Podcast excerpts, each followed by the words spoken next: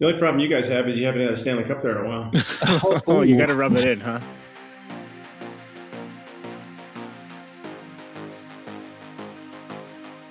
Hi, everyone. I'm Andrew. And I'm Michael. And this is the Endurance Innovation Podcast.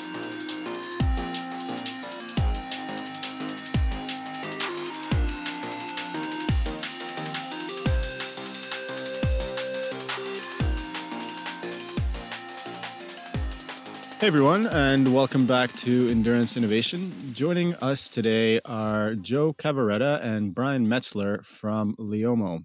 For those of you folks who are not familiar with Leomo, they are an industry leader in logging, analyzing, and hopefully telling us what to do with a whole slew of biometric data, specifically motion data in for us at least, running and cycling are the two the two fields where we're going to talk to them about.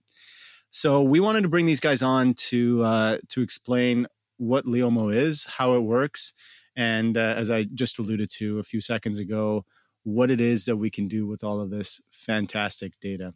Joe, Brian, thank you very much for coming on the show. Thanks for having us. Yeah, thank you very much. We're happy to be here. So let's start with what Leomo is. I've been following you guys for a few years. I never quite pulled the trigger on a device myself, but certainly followed the story and have been keeping up with all the great podcast interviews and webinars that you guys have been putting out over the years.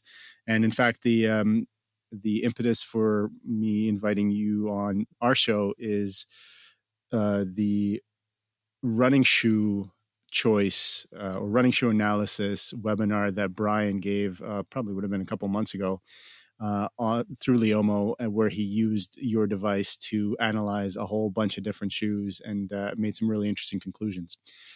Let's start with what it is that you guys do, or what it is that Leomo does, and briefly how it does what it does. Yeah, for sure. Thanks for having us. Leomo is a sports technology company that specifically focused, as you guys said, on motion tracking data. Founded in 2012 by two Japanese entrepreneurs, but we're based in Boulder, Colorado. We do maintain an office in Tokyo, which is more of our engineering and such. We have a lot of our sports science and marketing in Boulder. Okay. But basically, we have developed tools to track an athlete as they move, an individual athlete as they move.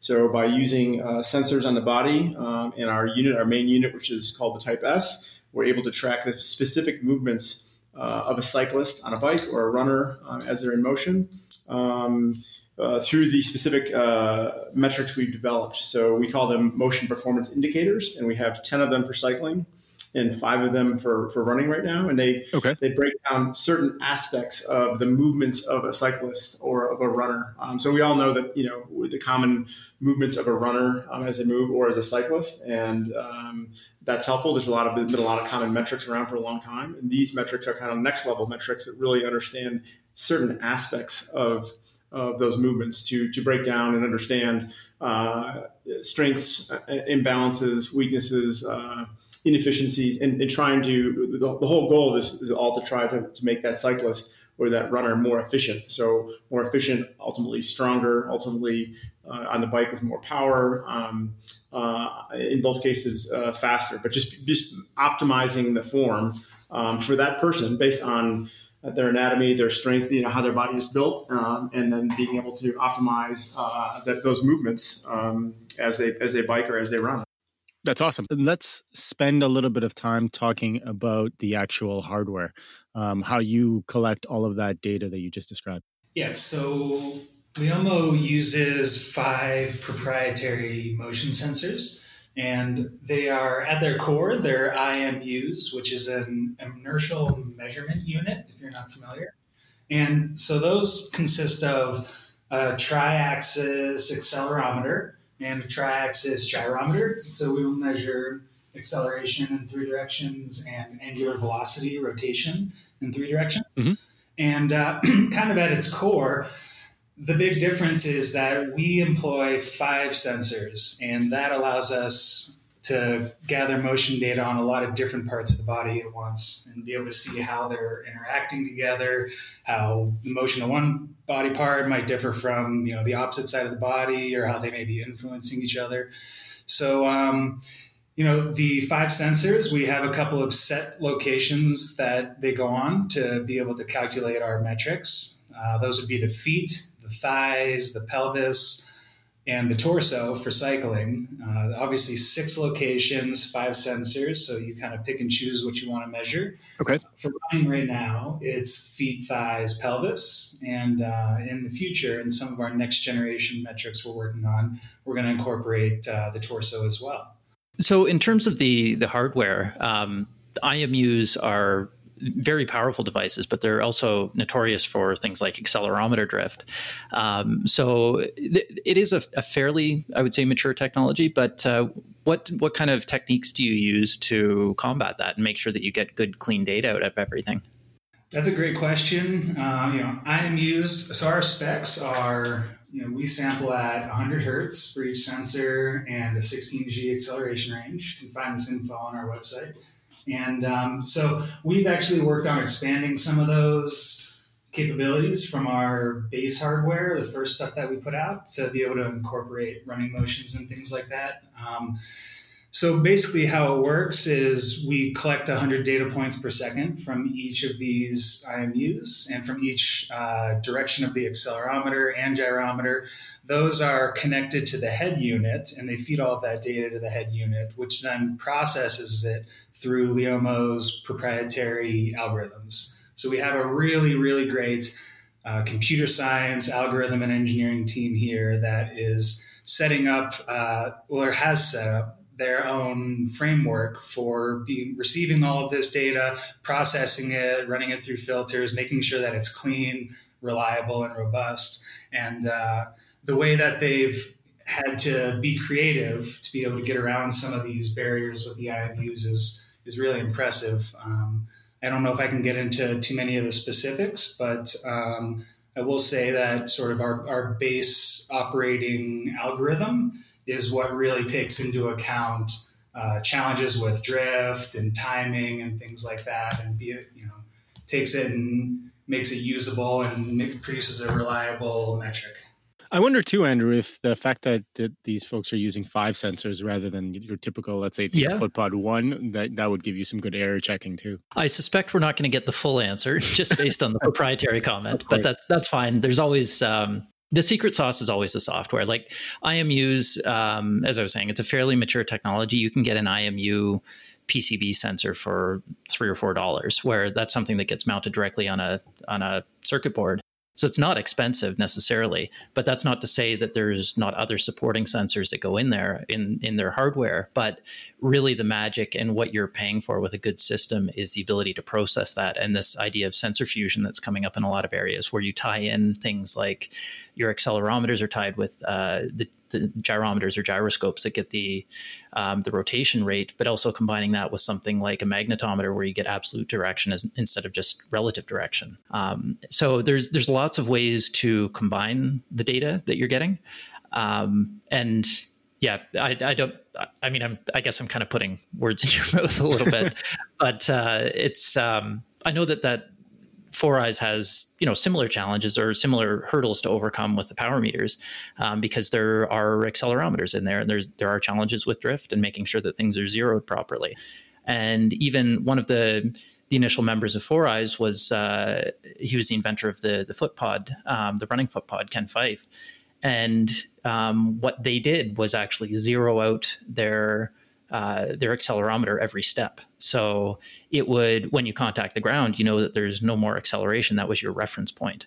And this was back in the early 2000s. So the sensors have come a long, long way since then. The processing has come a long, long way since then. But it's just simple little tricks like that where you can find a known reference point that help you close the loop on some of the sensor data. Yeah, it's very creative. Some of the ways that a lot of these companies now that are employing IMU technology are overcoming some of these hurdles. We see it in strength and conditioning products, running products, cycling, power meters, everything. And the more I've used some of these products in my own use, read up on them a little bit, looked at some of the research. It's really innovative and creative, the methods that some people are utilizing. Awesome.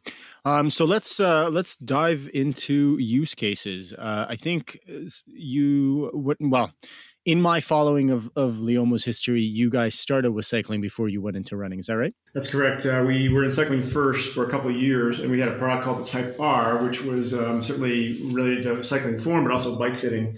And then this year we launched the Type S, and also more importantly, kind of next level was our running MPIs launched this year. So we had our cycling MPIs out already, and our running MPIs launched this year only about 3 months ago.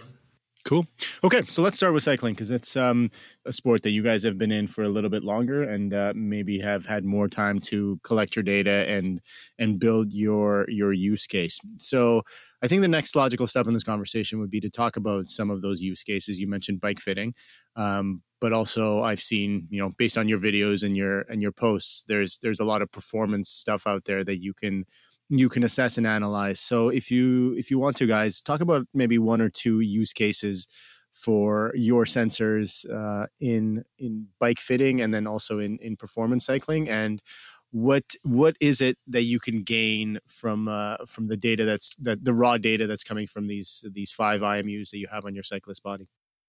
Sure. Yeah. So maybe I should start with what some of the metrics are. Okay. And so our motion performance indicators for the bike, we have, starting at the top, at the torso, we have torso angle, which is going to give you your angle relative to gravity, torso rotation, which is going to be your transverse plane rotation, and torso rock, which is going to be your frontal plane, side-to-side rocking or side-to-side rotation.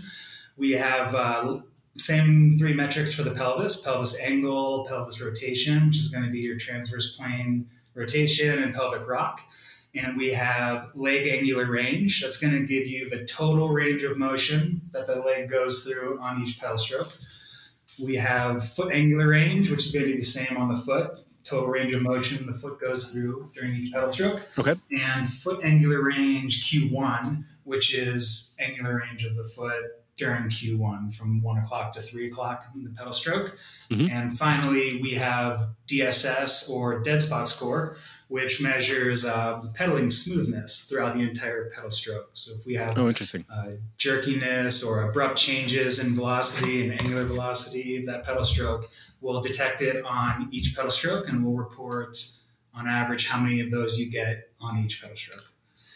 So using those, at face value, what we found is it can be sort of a lot for new users. It's a lot of data. It's a lot of maybe a little bit of a different way of looking at some of these biomechanical concepts. I know in the past, it's a lot of these other products, it's very common to see just joint angles or something like that, something that's a little bit more digestible, I think. So when we think of angular range or smoothness or rotation rock, we have to change the way that we're thinking about the movement a little bit. So the easiest way for me to simplify all of our metrics and try to group them into a couple of performance categories is just how I call it.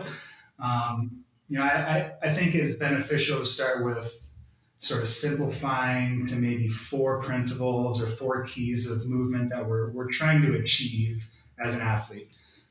So those would be, for me, a stable center of mass, going to be basically anchoring your pelvis onto the saddle really well and anchoring your upper body onto the handlebars really well, and providing a good fulcrum for power generation from the hips. The next one would be a full unrestricted range of motion around the hips. And that's going to basically be related to how much power we can generate from the hips. If we have a lot of restrictions, then that can affect our pedal cycle at the top or at the bottom. It can create pelvic movement and create some just general compensations at the core. The next one would be good transfer of power to the pedals. And so when we have a stable fulcrum on the saddle, when we're creating a lot of power from the hips, having a good interface at the crank to be able to transmit that power to the bike is obviously crucial to not dissipating or wasting any of that power. So that's where foot angular range and foot angular range Q1 into play. Having a nice stiff power stroke as you go from 12 o'clock to 3 o'clock in the pedal stroke is really key to avoiding kind of heel down pedaling, being able to synchronize your triple extension from the hip, knee, and ankle. Yep. And then finally would be just a technique or smoothness of your technique in the dead spot score, and being able to more just focus on being able to shift muscle groups really efficiently and smoothly in a synchronized, coordinated manner on each pedal stroke. So if we think of it that way, the torso and the pelvis rock and rotation can tell us a lot about how stable our base is. If we're sitting on the saddle well, if we are maintaining a sort of rigid upper body to be able to create power from. Leg angular range is going to tell us, sort of our range for power development from the hips. If we have a really small range, then it's a very short time frame to generate power. And it's also a pretty limited use of muscle. So that would be for power, unrestricted movement around the center mass. Okay. And then power transfer, foot AR Q1. We want those ankles to be nice and stiff, be able to transfer that power well. And then DSS, we want to be low. So with that in mind, I think that's a good basis to start talking about then, what's meaningful on the bike if I'm an athlete, what am I trying to achieve in bike adjustments or in an aero position, things like that. To start with maybe bike fitting first, I think some really interesting use cases that we've seen just used by some of our customers, some of our employees internally, some of our partners we've worked with in the past. Specifically, Adam Hansen is a pro tour rider for Lotto Soudal, mm-hmm. and he does a lot of work with us. We've been fortunate to have him, providing input for our team, giving feedback, testing a lot of these things in real time. And you can check out his YouTube channel for a lot of information related to Leomo.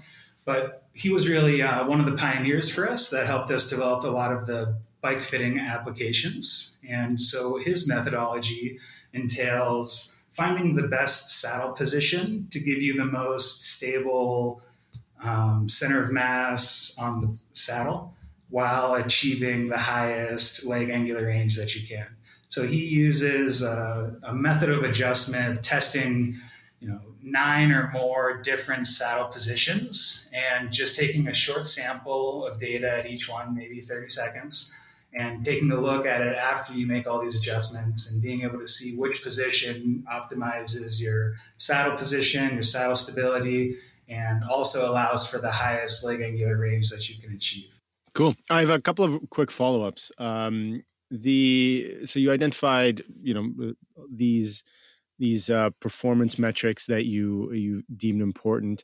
What's the evidence for, an actual performance improvement if you are able to, get these performance metrics in whatever desired range it is that you guys prescribe? Is there, obviously if we're talking about stability in the saddle, this is one of those sort of intuitive things where you see high caliber riders and they mostly look very, very steady in the saddle, and they have that stable platform for power delivery, as you put it, which I actually agree with. I think that's super important. But is it a case of you have some studies that you're basing this off from, or are you really writing the book? Because it sounds like you might be one of the first folks out there in the marketplace that has a consumer or a coach, or a coach consumer sensor package that can detect this, and you're collecting a whole ton of data and a whole ton of use cases. Like your example of Adam was perfect, and you guys are writing the biomechanics or rewriting the biomechanics of cycling. Which one is it? That's a really good question.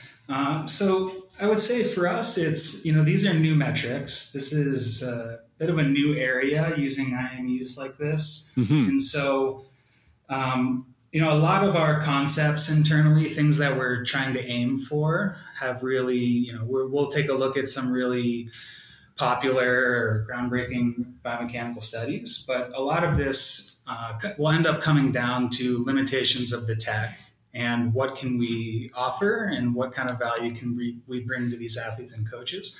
And so say that there is some sort of biomechanical trait that we, you know, find to be really important and high value with coaches and athletes and research. It's not always directly attainable given this hardware and software. Sure. You know, something like a mocap camera setup might be a little bit better or something like that.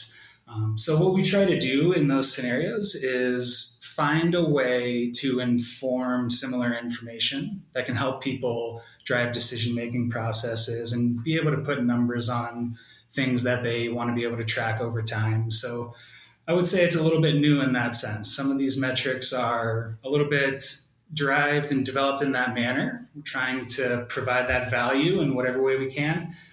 But certainly, you know, we're also taking into account observations and testing on elite athletes, trying to profile how they move and what unique characteristics they tend to possess and see how we can harness that a bit. So maybe the easiest sum up is, I think, you know, Leomo has been developed with two sort of key philosophies since the start. And number one has been to try to put numbers on the coach's eye. All coaches have this sort of ability to see things in movement and be able to detect subtleties in an athlete's performance. And we wanted to be able to go to them and understand what it is that is important for them to be able to measure or see or give feedback on, and be able to help them quantify that and be able to track it a little bit better over time. And then the second part was to try to get a little bit deeper below the surface and maybe provide some value on observations that they can't detect with their eye. Maybe something that's even a little bit difficult for a high-speed camera to detect, you know, something like a smoothness score, things like that. So sure. That's sort of where the foundation comes from, and sort of philosophy that we practice.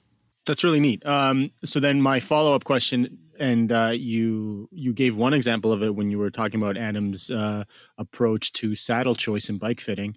The obvious other question is, once you identify a parameter that you think may be outside of, you know, the ideal range for that parameter as currently as defined by Leomo, I suppose, what do you do about it, right? I mean, that's always been, Andrew and I have talked about this quite a bit. There's so much more data available to athletes and to coaches. And it's often, you know, sometimes it's great and sometimes it's confusing and sometimes it's just, you know, you look at it and you just kind of put it down because you don't know what to do with it. And I, you know, as a coach, I do this quite a bit with the data that my athletes sometimes present to me. You know, a lot of it, I know exactly what to do with, but some of it I'm like, well, I don't really know what to do with this. So is there anything in your kind of in the offering from Leomo that helps coaches and user athletes in understanding how to address the problem once you identify the problem? Yeah, excellent question. And actually, I think this is probably maybe the most important topic of the discussion in biomechanics is, you know, what is good in biomechanics is a very difficult question to answer. Yeah, for sure. Absolutely. That chiropractor we had on yesterday, Pete Kissel, he was talking about the same thing in running, and we'll get to it. I'm jumping the gun here, but we'll get to it when we talk about running. But with cycling, it's a little bit, I think there's a little bit more of a convergence on good form. But with running, there totally isn't, in my opinion, anyway. You're so much more constrained on a bike. It's a closed movement. If you've got your knees sticking 90 degrees outward, I think most people can agree that that's not a great biomechanic solution. But running, you're given a lot more freedom because there's literally nothing connecting you to the ground. Yeah, it's an open circuit exercise. Yep, for sure. Right. Yeah, and on the bike, it's a lot of it can come down to aerodynamics. They're very clear-cut goals. Right? Things that you're trying to overcome, you optimize your position for that. And I agree. In running, it's very open chains, very open system, whatever terms we want to use. And there's it's a very high variability between athletes and between any runners. So the question of what is good in biomechanics, this is a discussion I have very often with coaches or partners or users of our product. Maybe a good starting point would be, when Leomo started, we were initially focused on creating measurement tools for these types of things. And our approach was a little bit more, let's develop just an objective tool that can help put numbers on these things. And more recently, we're shifting our focus now. Now that we've got these metrics developed, we have our first run release out. We even have our raw data viewer, live video sync application as a feature. So we have enough, offerings to be able to start using this stuff comprehensively in multiple sports. And now our big goal, kind of company-wide, is just supporting our users more, being able to create more supporting content for them, create a little bit more of a database of use cases, examples, more in-depth manuals, a little bit more of a supporting data analysis services and things like that. So the whole point here is it's very complex, and we're now very focused on supporting our users as much as possible. So back to the question of kind of what's good. The simple starting point is it's individual to you. Sure. And we need to first sort of get a fingerprint of how you move naturally before we even talk about what it should be potentially, or how you might want to change it, or if certain things can be changed. Yeah, the one thing I'll add there is that we do have ranges for all our MPIs, and kind of what Joe was talking about. I mean, obviously we have internal understanding of kind of how that looks, but we also know that every individual athlete is different and how their anatomy moves and how they function, and you change one thing, it's going to change something else, right? And so certainly that's the massaging of the science, that's the nuance of the whole idea of movement. And so to have the specific data of how a certain athlete moves at this point in time right now, you have to understand too that with greater training, with different aspects of fitness, that's going to change too. And so a month that might be different, obviously. And so, but understanding how they move at any given point in time, and certainly kind of what that means relative to their anatomy, what the coach knows about their fitness, certainly comes into play too. So certainly there's that. We have our internal coaching kind of staff, but also we are working with external coaches. And also, as Joe said, we're providing more information as we get it on a weekly basis. We do town hall calls. This morning we had a town hall webinar, which for cycling, we also have one for running, and they kind of alternate. And we both engage our current users, which are coaches, athletes, physios that have used our product, and certainly we're learning from them as they're learning from us. So we're trying to obviously spread the knowledge as much as possible, knowing that we have, as Joe said, V1, the original incarnation of our technology, was all about, okay, we can measure this. Now it's okay. Now let's measure this and help athletes improve. Let's understand how that data can change their performance, their efficiency, their balance, all those things. So the follow-up question I would have there is, what is the ideal frequency for using the device? And if you're trying to track data changing over time, would it be every training session that you would target an athlete? Would it be during races potentially, where you're trying to see, does the factor of adrenaline or competition change something in what people are doing? And is there any actionable data that can be taken out real time, where if you are in a race and maybe you're starting to fatigue and seeing something change, you can see that and make a change based on that? Or is that currently beyond the targeted goal or the limitations of the technology? Oh, I think that's a great point. Actually, there's a couple topics in there that are really good, I think. So I think starting off, there's kind of two starting points for this topic. The first is kind of what we talked about. Yeah, there's these metrics, and we have these sort of movement principles that we are aiming for, and we can have an idea of this is a little bit better probably, this may be a little bit worse if we see it go in this direction. But those are absolutes. And like we said, you need to start with where you're at right now, and what's good for one runner might not be what's good for another runner. So we sort of need to start with the individual. And so the sort of other side of that coin is, yes, we can acknowledge that there are some things that may be viewed as more optimal or better motion, but then there's also this huge individual factor that we have to give a lot of attention to and start with. And so when working with an individual, the way that I start is I just want to understand how they move. And previously, what I would do, doing gait analysis on athletes that I coach or in services at a lab or something, it's a lot of camera-based analysis. It's a lot of eyeing it up.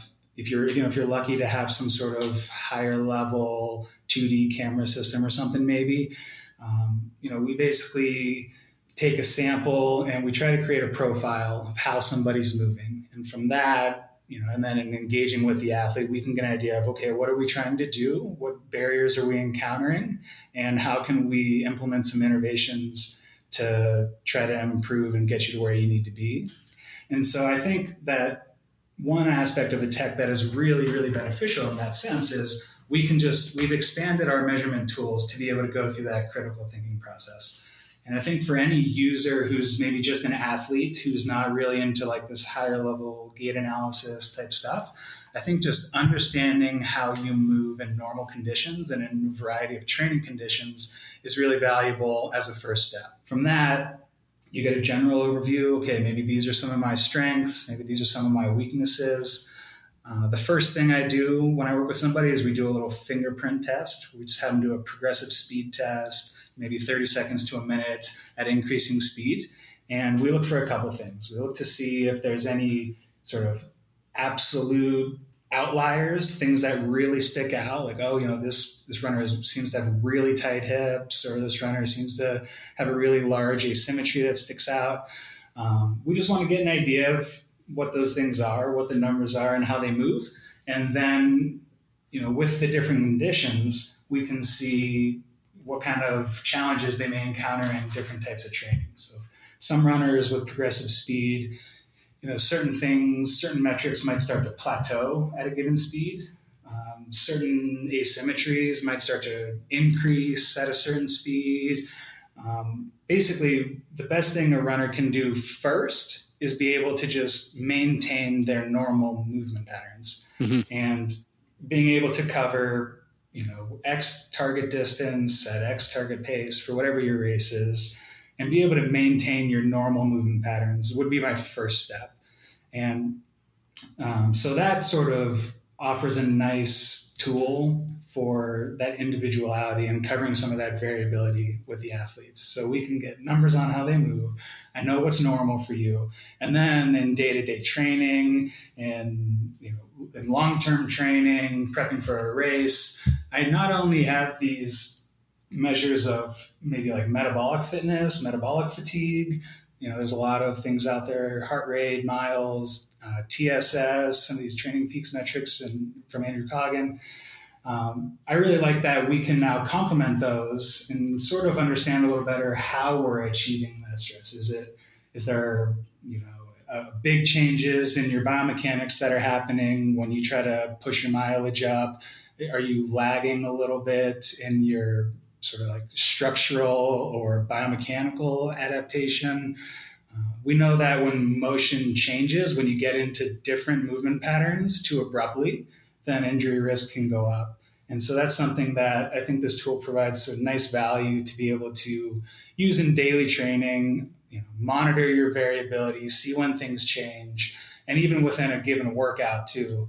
I've done some tests on runners doing long tempo runs and just different styles of runners, maybe a 3K runner, 5K, and a marathoner, mm-hmm. and just seeing how their movement breaks down. And if there's a certain threshold point or a duration where things really start to fall off. And it's been pretty interesting seeing, a lot of marathoners that we've tested have obviously really good fatigue resistance, if we want to call it that. They're able to maintain, even when the fatigue starts to build, they're able to keep going, maintain those movement patterns.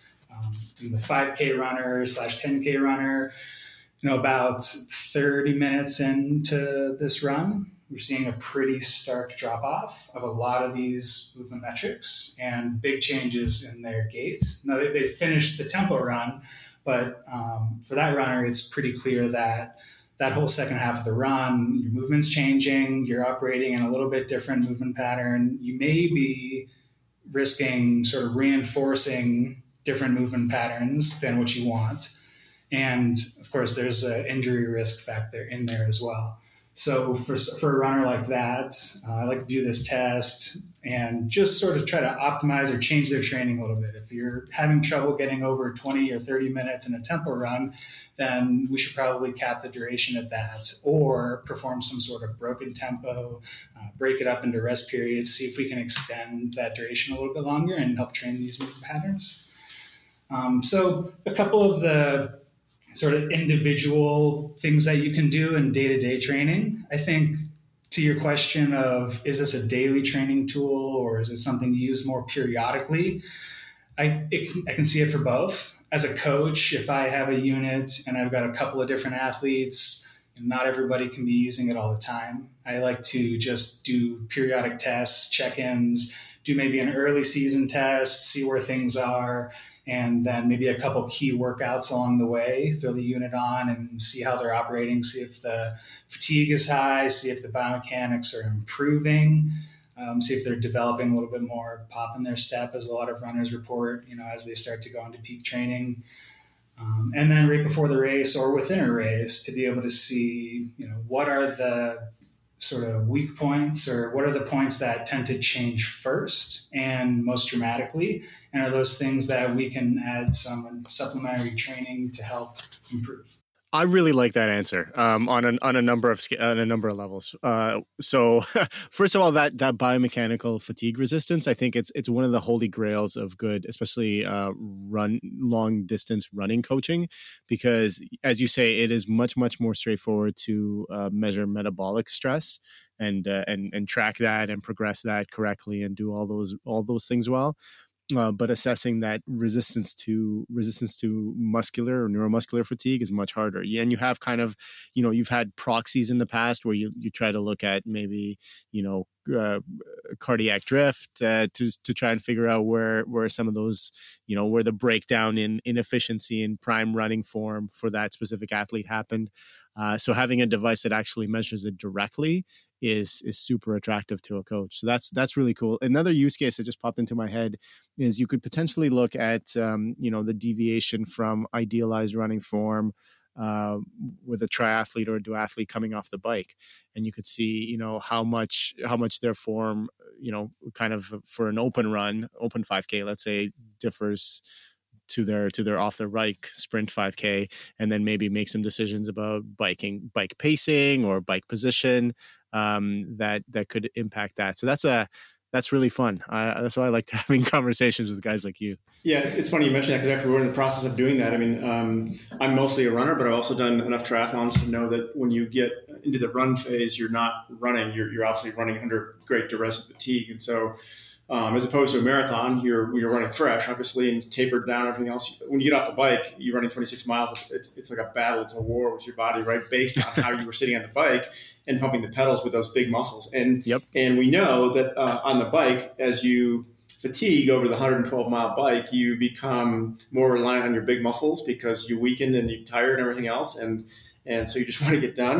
But then when you get on the run, it's so hard to run efficiently because those big muscles are so taxed. And so, yeah, we're in the process of working on a use case for that, which we should have ready in a couple of weeks. But to really understand, fatigue in running off the bike. And so, having to do with your bike position, with your bike efforts, your bike outputs, and all that. So when you get off the bike and start to run, obviously it is hopefully optimized, or at least a more optimized place where you can maintain that. And obviously there's plenty of other factors there too, with fuel and weather and everything else, but certainly that is a key thing. And one more thing I'll add to what Joe said was that certainly there are both short-term and long-term development understandings through data, right? You can see, like I said before, like where you are at this point in time, and then hopefully you can make the proper changes either through fitness or strength and conditioning to improve those either imbalances or ways to improve your strength to be better, a month from now, 2 months from now. And so if you did like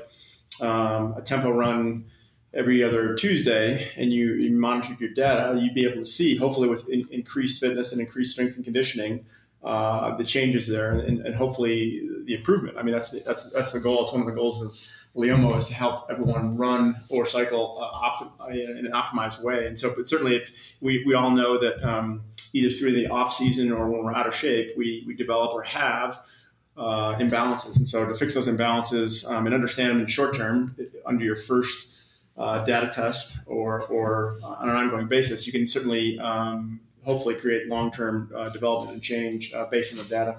I want to jump back to follow up to Andrew's question about day-to-day use versus occasional use, kind of, and take a slight twist on it. I know that obviously the Leomo package comes with a head unit with a really powerful suite of analytics that are on the head unit itself, on the bike computer or the I think you can wear it on your wrist as well, right? With an adapter, guys. Okay, your waist or your wrist or your arm, a couple of things. Yeah. And we also you can also use a watch to interface with it. Our app works on a watch, like a Wear OS watch. Oh, perfect. So you can get your data on a running watch, which is obviously the preferred way for most runners to understand data. Sure. So my question is the use case primarily in post workout analysis? So you would sit down with your coach, or you as a self coach athlete look at the data from Leomo on a web platform or an app, and then say, okay, here's what this data means? Or is there a case to be made? And this is kind of a leading question. I'll tell you in a second why. But is there a case to be made for looking at the data in real time as you are running or riding, or is that more of data overflow? That's actually a great question, and I was going to go back to that. You touched on that earlier. A big topic for Leomo right now is exactly that. It's providing live, not only just what the metrics are, but a little bit of live feedback about what you want them to be or what you want reported to you in the moment as a runner or a cyclist. And so we're developing a feature. We've talked about it in a few of our webinars. It's called Target Range. Okay. And it allows you to take a sample of data. You can choose it from a workout or a race, or you can do a specific test and go out and try to run your best or cycle your best for a short time and set that as your sort of baseline. And then you can adjust, the softness or the tightness to that range that you want to stay within and how much variability you're going to allow. And you can choose then during an activity which metrics you want to be receiving feedback on or displaying when you're out of your range or your normative range. The nice thing is it's obviously adjusted to you. It's calibrated to your test and your data that you've been performing, and it helps you just be able to stay within what is your norm. But with this comes that really big question of, if somebody tells me that I'm moving a certain way and it's a little different than what I normally do, am I able to actually act upon that and adjust it and change it during the run? Right. And it depends on the intensity and some things like that. But, there's a pretty big... There's a pretty big body of research, going around now about the sort of perception and athlete feedback and how things are processed and the learning. It's really interesting to me, and it's a big topic I'm looking into right now. I think so. For me right now, the way that I'm using this feature is, I'm trying to understand which things are the most actionable for me. If there's a certain weakness, say in the way I'm driving my leg into the ground, or if I'm starting to break down and change the rock of my torso, or my hips are starting to drift. I'm testing a lot of those things on myself, see what can I personally adjust and change while I'm running, and then what I might need some sort of supplemental work for. Mm-hmm. I think a lot of the coaches I've talked to are of the opinion right now that most of this stuff is better addressed in the gym or in drills or supplementary training of some sort. And I don't disagree with that at all. I think that maybe some of the biggest adjustments or leaps and bounds and improvements for some of these real specific aspects are maybe best addressed with a focused training program in the gym or so. But I think there's a lot of benefit to knowing, just even if you're not going to necessarily act on that in the moment and try to change it, just knowing how things are changing. And if I'm a coach and I'm going to work with an athlete and we set this baseline range, we say, okay, we've set this sample. Today I want you to focus on kind of this one aspect of your movement during this tempo run. This is a really key point for you because in some races or in some other tests, we've seen this kind of as your fail point and sort of causes a domino effect for a lot of other things. So let's focus on this. But I want you to try your best to improve it if you can. I want you to follow this cue, usually some sort of coaching cue to relate to the metric is the best way to go. Yep. But maybe then setting a parameter also of, okay, this is a 60-minute tempo run. If we see this value drift above, X value for 30 seconds or you can't correct it, they don't want you to shift your workout and just go into the cool down. And today is just a day to focus on the movement patterns, focus on this biomechanical fitness. There will be times to maybe sort of throw that to the wind and just go to the well on some days. I like that expression. Yeah. Time and a place for that. But for the most part, it can be a nice tool for a runner to at least know what their status is. Heart rate can kind of follow some of the same philosophies, right? If your heart rate, some for sure. Coaches say for long easy runs. Yeah, I use that all the time. Yeah, sure. If it drifts up, maybe we're going to stop. Obviously, the drawbacks of heart rate is heat and dehydration, all this kind of stuff. So sure. It's another parameter like that I think can be used in a similar manner and to monitor more of just the biomechanical aspects of it as opposed to the metabolic. It's a little complementary. And then one thing I'll add is so on the track doing like a 9x400 workout, I've done hill workouts. I have looked in real time periodically between sessions to understand a couple things, one of which is, am I working too hard? Or you can tell by say your smoothness score. But if your smoothness score goes up considerably, you can tell hey, I'm really muscling through this, as opposed to I'm missing the point of the workout. Mm-hmm. As opposed to doing 9 consecutive 400s at the same pace that are not meant to be anaerobic, and in the last 2 or 3, you really start muscling through them. Term I call for basically forcing things and using more muscle than form. It's kind of a reminder right there that I did hit the time, or I came within a second of the time, but I really kind of I'm starting to miss the point, and that shows that certainly I'm fatigued. I'm obviously starting to force my form in different ways, and so that's been key for me to do that. There's a couple different metrics that have helped me certainly just keep an eye on that. It's not necessarily when you're doing a repeat workout like that, and you're also jogging to try and do a cool, as a rest period. It's not the easiest thing to do, but obviously, you want to be able to use that data at some point to understand that. Mm-hmm. One I think case for jumping back to looking at the data live that Andrew and I have talked about in the past. Actually, we've mentioned Leomo in a couple of shows. And just to give you some context, guys, we spend a whole lot of time talking about cycling aerodynamics. That's kind of our specific wheelhouse. And Andrew actually developed a CFD methodology for assessing aerodynamics of cyclists. So yeah, we spend a ton of time, chewing that particular fat. And so one of the challenges is always, especially with, Andrew's method is, you assess a cyclist in a static position, just like you would in a wind tunnel. His is the virtual wind tunnel. And then, you give them a CDA and they say, and then you can plan races around that, and it's all awesome. And then they go, but when they're riding in the real world, their position looks nothing like what it was in the tunnel or the virtual wind tunnel. So one of the kind of the use cases that I was thinking of when we've talked about this in the past is using a product like Leomo to establish those baseline parameters, like a certain torso angle or a certain head position. I know that's not one of the traditional positions for the unit, but I suppose you could probably stick one on, in your helmet somewhere, and assess that. And then maybe assessing your, even hand position in order to really make sure that you're tested super aero, super fast position is actually what you're holding out in training. And that's how you would train it towards being able to use it in, on your big day. Yeah, that's a really good point. We've had a couple of different users, partners, folks internally getting creative and sort of quote unquote hacking the metrics.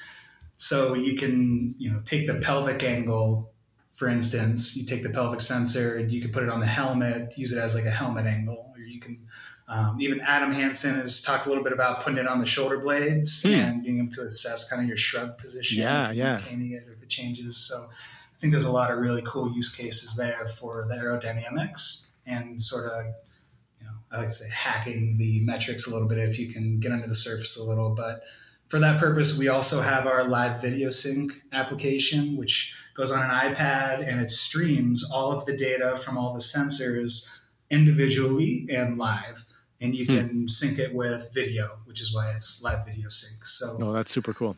So it gives you access. You know, basically, we came out with these cycling metrics, and we had a lot of people saying, "Hey, this is really cool, but I got some ideas. I want to test. I want to use the IMU in its base form and be able to just see this raw motion data and be able to do some fun stuff with it." And so that was a little bit of the motivation to create an app that allows people to just view it, manipulate the data, compare data. There's tons of features. And yeah, you can use the angle from all five sensors if you want. You can put it all over the body, take a static position in a wind tunnel, go compare it outside. Yeah, all those use cases kind of become available and possible with that. Super cool. First of all, I'm very excited to hear that there's the opportunity to do maybe the hacking or just looking at other metrics, because I think when you really open it up to the community is where you get these creative ideas where, yeah, you might sit in a boardroom. Well, not these days, but you might sit in a virtual boardroom and brainstorm for hours, but you never think of something that that's a needed use case out there for other people. And then they just toss it out there and it's like, yeah, that's a really good idea. So being able to manipulate or take the data as you need it to measure other things like bike angle, or you could even do bike lean in corners or something like that, where you're measuring on a device, like on your equipment rather than your body. You can start to extract a lot of very important data about how you're actually riding or performing in competition. So stuff like that for me is super interesting, where you start to just expand it into other areas and start to just learn how the body works and learn things that haven't been investigated before. And that's always what really excites me. But I'm very happy to see that is an opportunity with your whole suite of tools. Yeah, the cornering is a pretty interesting case also. We've had a coach do some interesting work with that, be able to look at the timing of when the pedals stop, when the bike tilts, and then when they come out of the turn. Mm-hmm. And we also had a pretty creative use case where a coach was trying to monitor the hydration and fluid intake of an athlete and stuck a sensor on the water. Put it on the bottle, yeah. See a spike in the data every time they take a drink. Oh, brilliant. And, you know how hard it is for a lot of athletes to remember how often they actually took drinks and fueled and everything. I was going to think, I got a few folks that I work with where, you know, we're training for some long, fairly flat event, or, well, it doesn't really matter in triathlons. Like, you got to be in the aero position. And then we'd be doing the debrief from the training and be like, were you in aero? I was like, oh yeah, like 95% of the time. I'm looking at the speed and power data. I'm like, no, you weren't. So this would be, exactly. I could catch him cheating with something like this very easily. Exactly. Yeah, definitely involves some really interesting self-discovery about that stuff. A lot of times we think we're doing what we're supposed to be doing, mm-hmm. and we're not even aware that we slipped out of position, or sort of sensory or feeling of our position has changed due to fatigue or something. And so it's good to have that little reaffirmation. I think that's also a really good use case for the live feedback. Yes. Just for some of those scenarios where I start to drift a little bit, and maybe I'm on a long run and my mind starts to drift away from things. Just get a little bit of a notification. Oh, hey, kind of tighten it up, focus back on this. Let's get back in range. I think those are probably some of the best use cases for that feature. Yeah, I was going to say the same thing when you were saying that, you know, you needed to find the right cue or the right, you know, address the issue in outside of the, you know, off the road in the gym or in some kind of physio facility. And I certainly agree with that. But sometimes it is just a cognitive awareness thing that you just, you know, you're out there for 6 hours. You stop paying attention to all of these things. And that can be enough just to snap you right back in. Yeah, I think too, for years, I mean, we've all, you know, had that training from coaches and understanding and the smarts of what good cycling form is or what good running form is. And so certainly for running, when you get to mile 21 of a marathon and you remind yourself, okay, yeah, run tall. Yeah, you can, despite the fatigue or maybe your own imbalances or lack of stability at that point in the race, you can still run tall at mile 21, and at least for a short period of time, right. Yeah, run more efficiently. And like you can see your mile splits, like, oh, I ran mile 21 better. And then unfortunately, if you're not strong enough or fit enough, that mile 22 and 23 and 24 become more mature. But this, I think, shows you the digital the digital picture of that. And certainly, again, as I said before, the short-term and long-term benefit of this is understanding that. And so you're not in a point where you're in a race where you're not strong enough or not, you know, you actually have had the training based on this progression from doing strength and conditioning. And so certainly we can cue ourselves in different ways, but certainly hopefully you've got this ability to see the data early on in your training and improve it all along. Mm-hmm. When I was talking to Peter, I keep bringing this up this episode that we just did, but we talked about how, you know, the proliferation of all of these measurement tools is both a blessing and a curse, right? And I sort of indicated that when we were starting the interview, but it's so very important to put all of this data into context. And I love the fact that you guys have shifted your focus, as you say, into enabling coaches and athletes to dig into that context, because I think there is, you know, and I've had this mistaken impression myself that a device that measures something novel will always improve my experience as a coach, my ability to deliver good training to my athletes. And that's not always the case. It gives you another data point, or in your case, many, many, many, many data points.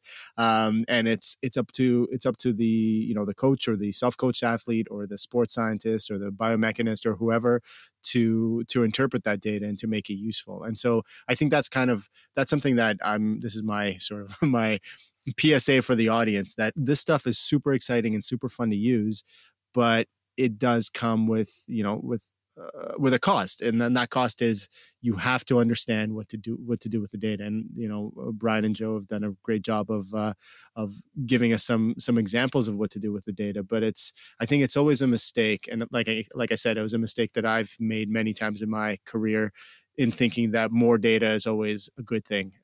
More data in the right context is a good thing, is how I think about it now. Yeah, I think we've gone through, like, you've seen, like, the proliferation of various sports tracking devices over the last, you know, specifically over the last 10 years. I mean, obviously heart rate monitors a long time ago and tools like that. But in the last 10 years, you've seen a lot more devices, some of which have been very first level, and then obviously some of which have been much more sophisticated. I think that, you know, getting that data and being able to process it and use it in a very everyday manner is what's important. A lot of the data that didn't mean anything, step counting, for example, which was a huge craze like 5 years ago for the masses, didn't really matter, obviously, right? And so I think as we evolve, I think obviously we haven't seen consumers or society go away from data. There's only been more data in every single thing we do, right? And how we process everything we do, and whether it be our purchasing or our sports or our health and fitness. I mean, we've only seen more data, and that's because obviously technology continues to evolve and it becomes smaller, better, faster, more efficient in how we use it. And I think, so this is part of that process. And I think that certainly understanding it through running and cycling, it's only going to help in the future. Agreed. Well, guys, I think this is a great place to wrap up. Thank you both very much for taking the time and sharing your knowledge and explaining your technology. So if folks want to learn more, they want to purchase a unit, is the website the best place to do that? Yeah, leomo.io is the best place to get kind of a comprehensive view. We also have social media. We have Facebook community groups for both running and cycling, which gets engaged in a lot of different users. So yeah, any way they want to reach out would be great, or they can reach us at support@leomo.io, and we're happy to answer questions individually. Perfect. And of course, I'll put those links to all your social channels and anything else that you guys want to send me as far as, you know, you mentioned Adam's YouTube channel. I'll throw that in the social notes as well if you send it to me, so that when this episode does go up, our listeners can dig in as deep as they want to, because there's a lot of potential digging to be done here. Great. Well, thank you very much. Thanks for having us. Really appreciate the conversation and great questions. Thanks, guys. Thanks so much. And you have presented me with a very unique problem here, where my Christmas list keeps expanding. My wish list. So you have to be extra good for Santa this year, Andrew. I know. It's going to be tough. Yeah, I love what you guys are doing on the show. I feel like the same thing happens to me with every new episode that comes out. The Christmas list is just growing and growing. Right. All right, folks, thank you very much for tuning in. As always, if you do enjoy the show, and hopefully you do, give us a 5-star review on iTunes or wherever it is that you get your podcasts. And if you want to show your love in a more in an even more substantial manner, consider supporting the show at Supercast by following the link in the show notes or on the website. Thank you all for listening.